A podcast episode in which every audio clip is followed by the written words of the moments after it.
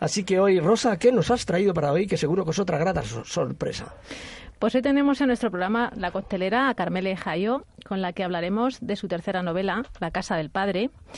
Nuestra invitada, además de escritora, es periodista. Con su primera novela, Las manos de mi madre, ha sido traducida, traducida a varias lenguas y en su versión inglesa fue premiada con el premio English Pen Award, novela que fue adaptada también al cine. Escribe también poesía y relatos y algunos de ellos han sido llevados al teatro. Así que buenas tardes, Carmele. Y, tengo a mi espalda a Alba, editora de Editorial Destino, que ha venido con, acompañándola. Y bueno, y saludo desde aquí a, a José Luis de ¿Qué libro leo? Vamos a escuchar una música.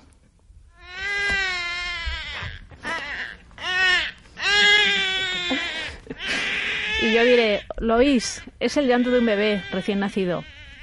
Aún no sabemos si es niño o niña, pero justo en ese instante en el que nos desvela, se nos desvela el sexo del pequeño, ya sabremos cuál será su papel en el seno familiar y cómo será su vida en su propia familia el mismo rol que tiene impuesto la madre que acaba de dar a luz y el padre que ha recibido la noticia. La casa del padre es donde habita el patriarca, educado como Dios manda y que nuestra invitada de hoy ha querido meterse en esa masculinidad tan marcada desde siempre. Antes de empezar, quiero decir que se me va a hacer muy difícil no poder preguntarte todo lo que me gustaría, más que preguntarte hablar sobre el libro, porque me ha encantado. Carmele, eh, Ismael y Asón Libe, incluso Jauregui, son personajes muy profundos en cuanto a su papel en la sociedad. ¿Cómo entras en la mente de un hombre marcado con esa masculinidad y, en el caso de la mujer, su feminidad? Bueno, entrar en, eh, los personajes siempre da un, trabajo y requiere mucho tiempo de observación, sobre todo de, de, tu alrededor, ¿no? Porque yo creo que de todo eh, cuando escribimos de, de, dónde estamos robando, estamos robando de la realidad y estamos robando de lo que vemos en el día a día. ¿no? Y yo creo que al final eh, los personajes también los, los construimos eh, desde eso, todo eso que hemos observado en el día a día y en este caso también es así. O que has vivido un poco también, ¿no? A tu alrededor, no solamente. Sí, a mi alrededor y yo creo que, bueno, son, yo creo que lo que les ocurre, a, lo que les ocurre y las sensaciones y los sentimientos que aparecen eh, de unos y otros son muy eh, no decía comunes, pero quiere decir que, que, que son eh, de que podemos sentir eh, todas las personas, ¿no? No somos tan diferentes unos y otros, ¿no? Al final eh, tenemos eh, los mismos miedos, las mismas preocupaciones, que se pueden contar con los dedos de, de, una mano, ¿no?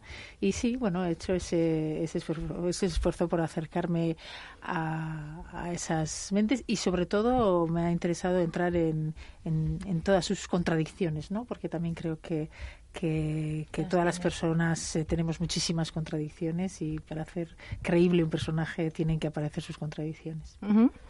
Bueno, es, eh, Ismael es el marido de Jasón, que es un escritor bloqueado que lleva mucho tiempo presa de, sus bueno de sus contradicciones y demás, ¿no? Con los recuerdos que continuamente le atormentan. Quizás debería escribir sobre ello precisamente eh, para librarse de esos demonios con los que vive. Bueno, él, sí que eh, sí que aparece esa la escritura en esta novela como una manera de que aparezcan eh, las verdades que alguien, que una persona tiene dentro, ¿no? A veces yo creo que en nuestras relaciones del día a día, eh, bueno, tenemos nuestras relaciones normalmente son bastante superficiales, ¿no? Y nuestras las palabras que utilizamos en el día a día son bastante ligeras y, y en, el, en la escritura yo creo que aparecen eh, las palabras de peso, ¿no? Las, las verdades muchas veces que no tienen por qué gustar además a quien la a quien está escribiendo, ¿no? Yo concibo en ese sentido la escritura como un descubrimiento y creo que Ismael, el protagonista de la novela, también eh, llega, bueno, a ver que, que la escritura eh, sacar todo eso que lleva adentro puede puede ayudarle a comprender también, ¿no? Comprenderse a sí mismo. Comprenderse a sí mismo y comprender qué condicionantes ha habido en su vida eh, que le han hecho ser de una manera, de tomar unas decisiones y no otras. Eh, bueno, esos condicionantes, muchos eh, los que han influido o han tenido mucho peso, entre ellos los del género, ¿no? Como lo has mm. comentado desde el principio, ¿no? Ese peso de, de los mandatos de, de cómo debemos ser por ser mujeres o por ser hombres, eh, qué se espera de nosotros y de nosotras, que se esperan cosas diferentes, esa limitación, que al final es una limitación para unos y para otras, ¿no? Eh, no poder ser como tú quieres ser realmente, o como tú quieres, sientes que quieres ser, porque al final eh, hay una senda que ya está escrita o hay una senda que ya está marcada para ti. ¿no? ¿Y tú crees que la Iglesia ha tenido mucho que ver en, ese rol desde el principio? Yo creo que la, Iglesia y eh, la sociedad en general, todos los, cualquier eh, agente social, decir, agente socializador como es la Iglesia, pues sí, como son los medios de comunicación y como son la familia y como son la escuela y como creo que es todo, ¿no? Es un todo, no es un, un no se puede buscar solo un solo culpable, entre comillas, ¿no? Yo creo que es toda una estructura, todos esos agentes que, que, nos, que nos reafirman en, que, en esa manera que tenemos que ser y en las expectativas, en lo que se espera de, de nosotros y de nosotras. Bueno, y luego está también la responsabilidad de cada uno en creerse todo lo que te dicen.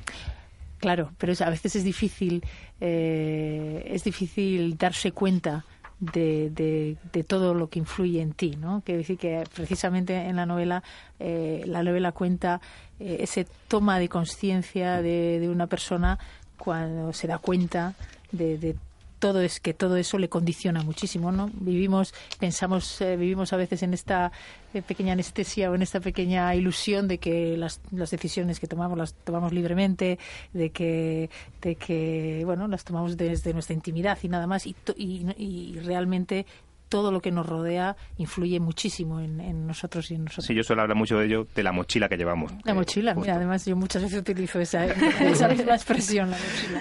Bueno, en la casa del padre, Carmele, eh, podemos ver que hay maltrato, aunque no sea puramente violencia. Y es por eso que no hablas de machismo, sino de masculinidad. No, no, el machismo está ahí. El machismo está, y el patriarcado y el machismo y todo, todo eso está ahí, ¿no? Pero hablo del modelo de, de, ser hombre, ¿no? Modelo de masculinidad aprendido, en este caso por el protagonista aprendido de su padre eh, y de todo lo que le rodea, ¿no? Y de, de, de esa de, ese, de esa jaula al final, ¿no? También para, para hombres de tener que ser de, de una manera. Y se habla de la violencia, se habla de la violencia eh, eh, más evidente, se habla de la violación, etcétera, pero se llega a otra violencia eh, más sutil, ¿no? que es la que es más difícil de ver, que es la más difícil de detectar, una violencia que no tiene por qué pues, ser física, una violencia que se puede, que puede durar perdurar en el tiempo en una familia, por ejemplo, en el trato de una madre a un padre, eh, que a veces no se percibe, ¿no? Y que en este, en este caso el protagonista va percibiendo poco a poco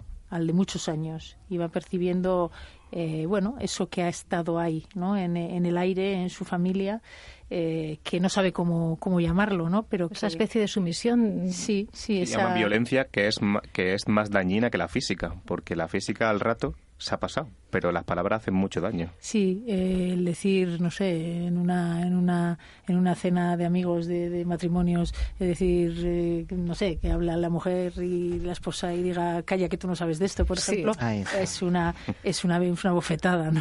Ya hace mella, hace mella. Eh, es otro personaje de La Casa del Padre, una mujer que rompe los moldes de ese rol. ¿Qué papel tiene en la, en la novela?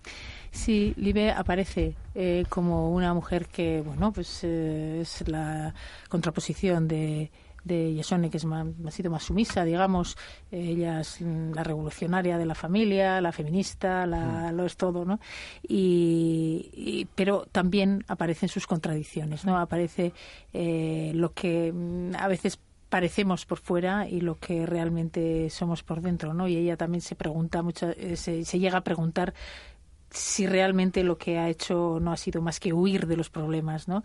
Eh, disfrazados de esa mm, de ese aire revolucionario, etcétera, ¿no? Yo creo que eh, en Libe precisamente es uno de los de los eh, de los personajes en los que ahondo en esas contradicciones, ¿no? En esas contradicciones que a veces no, no, no somos conscientes de ellas, pero cuando las ves dices, bueno, eh, somos de, de, muchas maneras, ¿no? somos de una manera. Bueno, es un placer tener aquí con nosotros grandes escritores como Carmele. Eh, Radio Inter, Radio Internacional estará siempre atenta cuando haya algo importante dentro de este mundillo. Y parece ser que eh, igual que cuando, cuando en el libro tuyo apareció una muchacha violada, pues Ismael siente un gran sentimiento de culpa. ¿No te parece que es eso está, es un logro importante tuyo como autora, porque ese sentimiento de culpa es el que sentimos todos cuando continuamente nos machacan con noticias de este tipo. Y por otro lado, no sé si cuando tú escribías esto ya estabas eh, de alguna manera siendo profeta, porque es que hay que ver que cada día sale, aparece una manada y las que se callan. Porque yo sí te digo que no se dicen todas las que ocurren. Bueno, conocemos de la violencia contra las mujeres, conocemos la punta del iceberg. Sí, pero ya no es la violencia contra las mujeres, que eso es muy genérico. Quiero decir, las, eh, las actuaciones de las manadas, como ahora, no entiendo por qué. O sea, que es un punto importante eh, cuando, un acierto desde mi punto de, mi punto de vista, que aparezca en tu libro era una premonición tuya o qué? No, premonición. Yo creo que el, tema de la manada eh, supuso, bueno, un no voy a decir un, antes y un después, pero sí que sí que ha sido importante en, en cuanto a la visibilización de, de, de, lo terrible, ¿no? Que es que es una violación, ¿no? De una de una mujer y sobre todo ha sido eh, em, importante porque ha habido una reacción social que ha dicho ya basta ya, ¿no? O sea, no no pasamos por aquí, ¿no? ya por lo menos lo hemos vivido, eh, yo he vivido, vamos, he sentido que ha habido una reacción eh, de la sociedad, pero como dices, eh, se dan también, se están dando casos que nunca sabemos si, si, si son por imitación, tampoco sabemos si antes ha habido también estos casos y no se han, no se han visto y no se les ha dado tanto, tanta visibilidad. no lo sabemos, ¿no? Pero eh, que, es un, vamos, una violación eh, contra la dignidad de cualquier persona, es, es, un, eso lo tenemos claro. ¿no? Mm. El abandono de hogar por parte de las hijas de Ismael y de Yasón trae consigo un vacío, sobre todo a su madre, ¿no? Que, que abandonó su vida para criarlas y para cuidarlas. Y de repente ella quiere recuperar su vida y empezar a escribir, pero escribe con, con todavía con miedo. ¿Por qué crees que todavía le falta el volver a su vida? Bueno, ella ha vivido como unos cuantos años como en una anestesia, ¿no? Dice, anestesiada, ¿no? Diciendo, ¿dónde he estado yo, ¿no? En este tiempo en el que me he dedicado a los demás, ¿no? Mm. Eh, en el que he renunciado, a, hace una reflexión sobre las renuncias que ha hecho en, en, su vida, ¿no? Y una de las renuncias ha sido la de la escritura, ¿no? Y ahora que sus hijas se han ido de casa y ve la oportunidad, bueno, y además siente la necesidad de, de, volver a escribir y volver a encontrarse a sí misma, ¿no? Y, y volver a, o, que tiene una necesidad de que le vean a ella, no dice verme a mí. Sí, que sea visual. Por encima, por encima de, de, la, en cuanto habla sobre su, su marido, dice quiero que me vea a mí, no, no a la mujer que un día deseó o a la madre de, sus mm. hijas, sino a la persona que soy yo, eh, que estoy aquí, ¿no? Y ella se, se reencuentra eh, con esa eh, esa chica que quería escribir, que vuelve a, recuperar eh, ese ímpetu por escribir, pero hay una limitación, hay un miedo, hay un, es cierto, hay un, un papel que, que, está asignado en, su familia. Dice, bueno, aquí hay sitio para un escritor, ¿no? Y el escritor es él. Mm. Entonces, bueno, pues aparecen todas esas limitaciones y esas, esas renuncias que muchas mujeres eh, tienen que hacer. un papel que se repite mucho. ¿eh? Que un papel que se repite mucho, aunque no sea en escritura. Sí, sí, sí, en cualquier ámbito. Sí. Bueno, en la, la madre de Ismael, que está en el hospital, y el padre pues necesita a alguien que la cuide. En principio el papel del hombre siempre es el hombre fuerte, varonil, masculino, aunque cuando ve que le falta a su mujer es como tremendamente, tremendamente vulnerable. El rol de este hombre, que también es impuesto, el de que el hombre tiene que ser duro, varonil y tal, ¿es menos duro? Eh, el, hombre en este caso eh, se, se ve que es una armadura no lo que lo que ha tenido por fuera no eh, eh, al hombre no se le permite mostrar sus debilidades como no se le permite mostrar sus sentimientos como no se le permite otras cosas no y, y cuando descubre que su padre tiene miedo quién y su padre ¿no? Cuando ha Mm. sido eh, pues el modelo de, de- de hombre masculino, hombre hombre eh, fuerte, hombre sin miedo, ¿no? Eh, pues, pues se da cuenta de, de- de, eh, que, te- que- que no le ocurre solo a él, ¿no? Lo- le ocurre a, todo, a todos los hombres, ¿no? Que tener que llevar esa, eh, ese escudo, ese, esa no sé, ese disfraz de, de- de hombre que puede con todo, pues eh, también le pesa mucho, ¿no? Y verlo en su padre eh, le, le- le- le ayuda a verlo, ¿no? ¿Crees que la sociedad está cambiando a buen ritmo ese papel de hombre y sobre todo mujer? Yo diría que está cambiando lo de a buen ritmo, ya me, me encantaría, me encantaría que así fuera, pero bueno, yo creo que sí están cambiando cosas. ¿eh? Eh, en esto o somos un poco, tenemos un poco de esperanza o es, o es imposible sino seguir Bueno, con esto aquí- porque es tan aquí- difícil. Aquí tengo que intervenir y tengo que A ver. meter un poco una pregunta totalmente inocente y sin ninguna otra intención. Eh, yo acabo de saber, se acaba de hace recientemente, vamos, recientemente, que nuestra ministra de Igualdad, Irene Montero, ha nombrado a todas sus personas, a su equipo, personas importantes, directores generales, sus secretarios y demás, ¿no? Gente que le van a acompañar. Ocho mujeres. ¿Por qué no? Claro, no digo más. ¿Y por qué no? Y lo, lo ha dicho una mujer.